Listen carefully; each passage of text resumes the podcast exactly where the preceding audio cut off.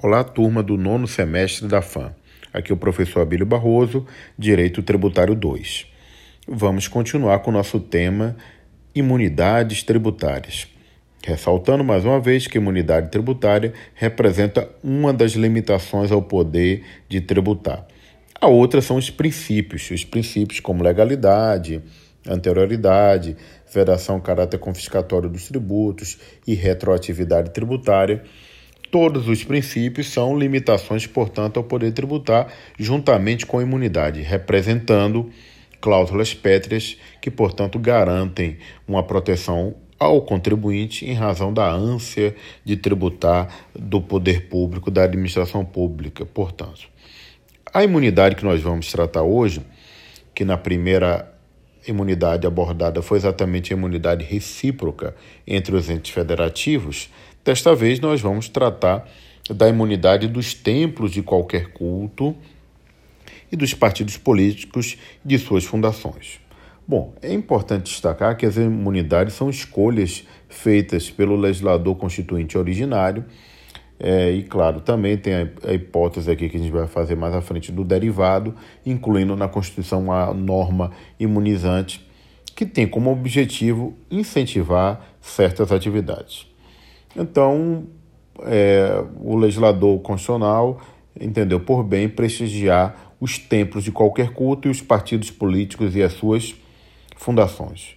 No que pesa as críticas que são colocadas tanto à política, fundações dos partidos, assim como às entidades religiosas de uma maneira geral, mas todos eles têm um papel significativo na sociedade porque a democracia se expressa através da representação dos partidos e a questão da religião, religiosidade, é algo que é inerente à população brasileira em linhas gerais. Claro que o Brasil é um país laico, que não tem religião oficial, portanto, e consequentemente o Estado não deve preconizar uma religião ou outra, mas ele deve preservar a religião e a religiosidade das pessoas, incentivando que essas entidades possam realizar as suas atividades.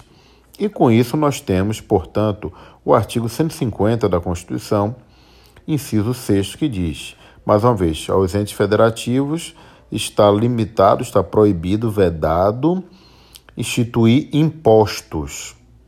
Mais uma vez, apenas a impostos e mais uma vez, as obrigações acessórias devem ser cumpridas, porque no direito tributário a obrigação principal e acessória são independentes. Não é porque a entidade tem imunidade para pagar impostos que ela não deva, por exemplo, mais uma vez, deixar a escrituração dela organizacional, contábil em dia, fazer as informações para a Receita Federal, manter o CNPJ atualizado, mesmo que não pague imposto. Muito bem. Então, o artigo 150, inciso 6, diz lá, a linha B, templos de qualquer culto. A linha C, patrimônio e renda, patrimônio, renda ou serviços dos partidos políticos, inclusive suas fundações. Aí depois tem aqui entidades sindicais dos trabalhadores e não dos patrões e instituições educacionais e de assistência social sem fins lucrativos, claro que atendendo os requisitos da lei. E nós vamos falar depois quais são os requisitos da lei. Isso é regulamentado, mas é importante frisar que o artigo 14, para quem quiser já tomar nota, artigo 14 do CTN já apresenta as diretrizes. E também, para quem quiser tomar nota, está aí também no mesmo artigo 150, o parágrafo 4 que diz que as vedações expressas no inciso 6 a linhas B, tempos de qualquer culto, e C, esta dos partidos, suas fundações, entidades filantrópicas, compreendem somente o patrimônio e os serviços relacionados às finalidades essenciais das entidades nelas mencionadas. Então, finalidades essenciais aquilo que é essencial ao desenvolvimento daquela entidade, seja ela uma fundação, seja ela um partido, uma entidade filantrópica, educacional ou mesmo uma entidade religiosa, portanto. Muito bem.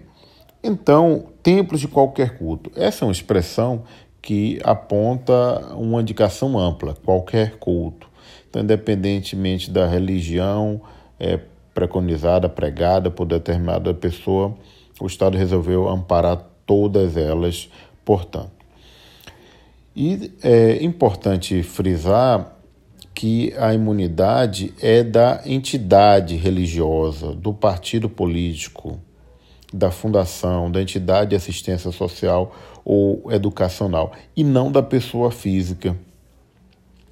Não é imunidade do pastor, do padre, do, do gestor de uma fundação, do presidente do partido.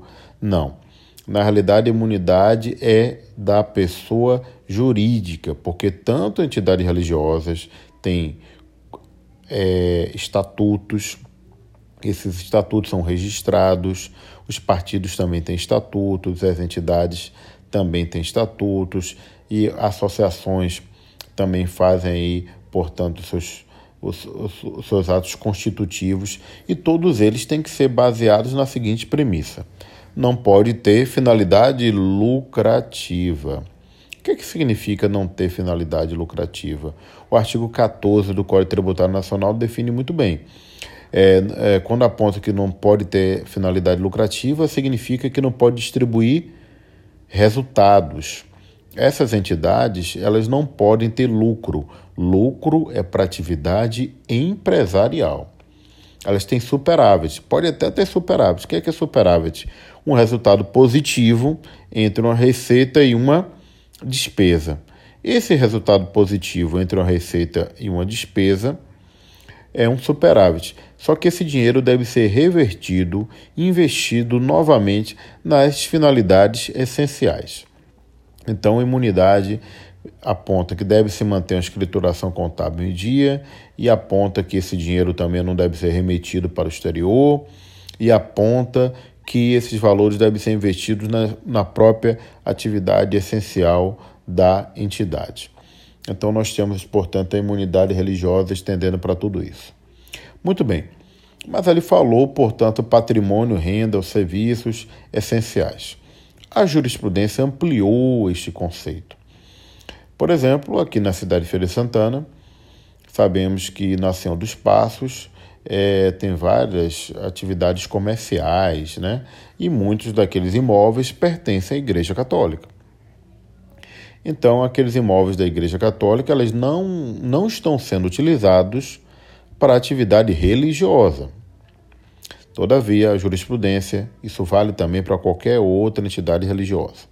Isso, portanto, aponta para o seguinte: que aquele imóvel alugado alugado a uma empresa, seja ela qual for, é, aquele imóvel, é, o resultado daquele aluguel será revertido para a entidade, isso precisa ser demonstrado contabilmente, e se assim for feito, aquela entidade não pagará impostos relativos àquele aluguel. Então, ainda que esteja alugada a terceiro, está assegurada a imunidade, portanto. Então, por quê? Porque o bem pertence à entidade religiosa. Inclusive naquele tema, né, classificação de impostos, né? A gente tem dois aspectos aí. Primeiro, o bem é da entidade religiosa. A sua matrícula está é, indicando para o CNPJ, que é um cadastro nacional de pessoa jurídica, para qualificar a pessoa jurídica daquela entidade religiosa especificamente. Então, o imóvel é, e o IPTU, Imposto de Natureza Real, especificamente, já que o imóvel pertence à entidade religiosa, está garantida a imunidade. Ah, e o imóvel agora está alugado a uma empresa. Está mantido, está mantida a imunidade, porque o imóvel é um, bem, portanto, de natureza real e pertence àquela entidade religiosa. Só que essa entidade religiosa precisa fazer uma obrigação acessória, que é demonstrar que aqueles valores estão sendo revertidos para atividade essencial. A mesma coisa vale para as entidades de assistência social e educacional. Por exemplo, as, as universidades e as faculdades sem finalidade lucrativa. Aí, adventista, batista, católica, não precisa ser eh, uma faculdade religiosa, qualquer uma delas. Se não tiver finalidade lucrativa, ela terá imunidade. Agora, as receitas obtidas pelo funcionamento daquela instituição devem ser destinadas, portanto, à, à própria atividade da faculdade, ser revertida em bolsa para certos alunos, para funcionários e tudo mais. Então, esse é o propósito da, da imunidade estimular, portanto, essas atividades.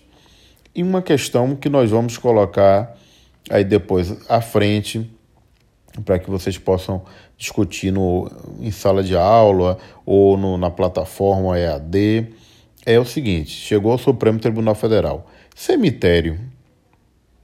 Cemitério deve pagar IPTU? Está imune, portanto? Fica a pergunta aí para a gente poder abordar isso mais à frente. Beleza, gente? Então, estamos aí com nossa segunda aula de direito tributário relativa à imunidade. E agora a gente falou da imunidade dos templos de qualquer culto e também dos partidos políticos, suas fundações. E é, olha o detalhe, hein? É sindicato, mais uma vez, dos empregados e não patronal, e mais entidades filantrópicas, portanto, sem finalidade lucrativa, que prestam assistência social e educacional. Então, gente, um abraço. Fica com Deus e até a próxima. Até logo.